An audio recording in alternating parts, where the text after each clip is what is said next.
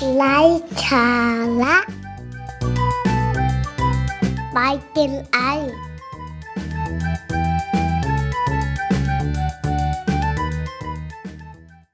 วัสดีค่ะ ขอต้อนรับคุณผู้ฟังทุกท่านนะคะ เข้าสู่รายการไลฟ์สาระบายเจนไอค่ะ คุณผู้ฟังกลับมาพบกับพลอยอีกเช่นเคยนะคะ วันนี้เราเอาใจสาวๆ ที่ชื่นชอบการแต่งหน้านะคะสำหรับผู้ที่งบน้อยแต่อยากสวยเป๊ะนะคะ เราได้รวบรวมไอเทมเครื่องสำอางที่ใช้แทนกันได้มาฝากกันค่ะ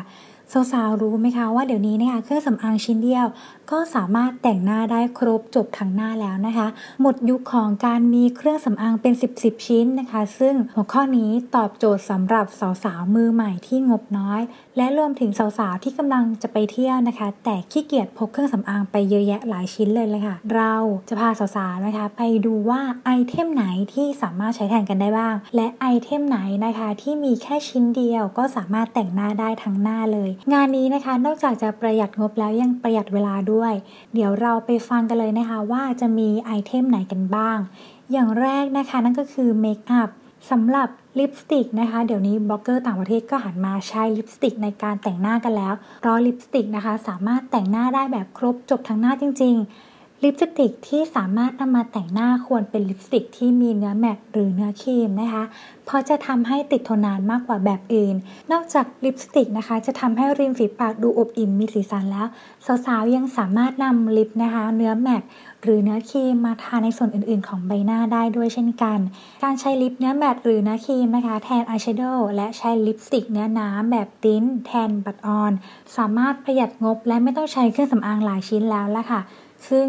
ยังคงให้ความเป็นธรรมชาติและติดทนนานอีกด้วยนะคะ สาวๆ สามารถนำลิปสีเข้มนะคะ มาผสมทำเป็นรองพื้นได้ด้วย โดยถือว่าเป็นไอเทมที่สามารถแต่งหน้าได้ครบทั้งหน้าเลยล่ะค่ะ ต่อมาค่ะบลัชออนเนื้อครีมนะคะ นอกจากจะใช้ปัดแก้มให้ดูมีสีสันอย่างเป็นธรรมชาติแล้ว ยังสามารถนำมาใช้เป็นอายแชโดว์ได้อีกด้วยนะคะ บัชออนเนื้อครีมจะมีความติดทนนาน สามารถนำมาใช้แทนอายแชโดได้เลยละค่ะ แต่สำหรับสาวๆที่ชอบความบางเบาไม่หนักตาจนเกินไปนะคะ อาจจะใช้บัชแบบฝุ่นมาทาเปลือกตาแทนได้ สิ่งที่ต้องรู้นะคะ คือบลัชออนแบบฝุ่นจะใช้ได้แค่กับตาเท่านั้น แต่สำหรับบลัชออนเนื้อครีมและเนื้อเจลนะคะ นอกจากจะทาตาได้แล้ว ยังสามารถเอามาทาปากได้ด้วยละค่ะ ต่อไปคอนทัวร์ค่ะ ถือเป็นไอเทมสำคัญสำหรับสาวๆ ที่ต้องการให้รูปหน้าเรียวเล็กนะคะ และดูมีมิติมากขึ้น ในปัจจุบันคอนทัวร์ทำออกมาหลายเฉดสีเพื่อให้เหมาะกับสาวๆ แต่ละสีผิวนะคะ การเลือกคอนทัวร์นะคะ เราควรเลือกเฉดสีที่เข้มกว่าผิวของเรา 1-2 เฉด นอกจากเรานะคะจะสามารถนำคอนทัวร์มาช่วยปรับรูปหน้าและรูปทรงจมูกได้แล้ว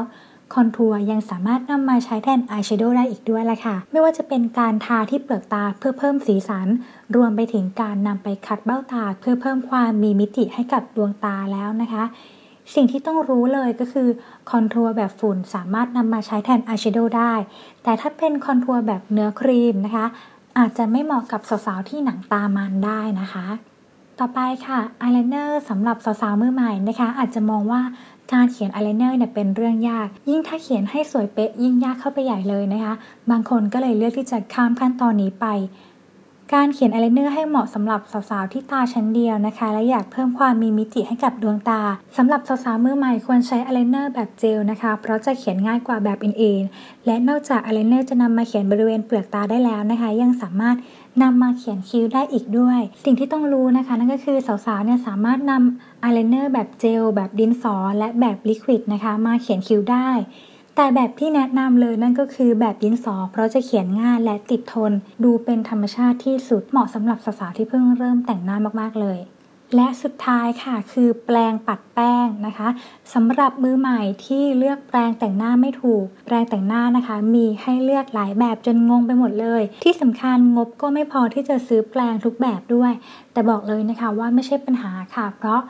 เราไม่จำเป็นต้องมีแปรงทุกแบบก็ได้ แค่มีแปรงปัดแป้งอันเดียวก็สามารถแต่งหน้าได้หลายขั้นตอนแล้วละค่ะ แปรงปัดแป้งนะคะ สามารถใช้แทนแปรงบลัชออน และแปรงคอนทัวร์ได้ แต่ควรรักษาความสะอาดของแปรงอยู่เสมอนะคะ และไม่แนะนำให้ใช้แทนกันบ่อยๆ เพราะสีของเครื่องสำอางแต่ละชนิดอาจจะมาปนกันได้ทำให้สีอาจจะเพี้ยนไปได้ค่ะ เชื่อว่าเทคนิคดีๆ แบบนี้นะคะ จะช่วยให้สาวๆเนี่ยประหยัดงบในการซื้อเครื่องสำอางไปได้อีกเยอะแน่นอนเลยแหละค่ะ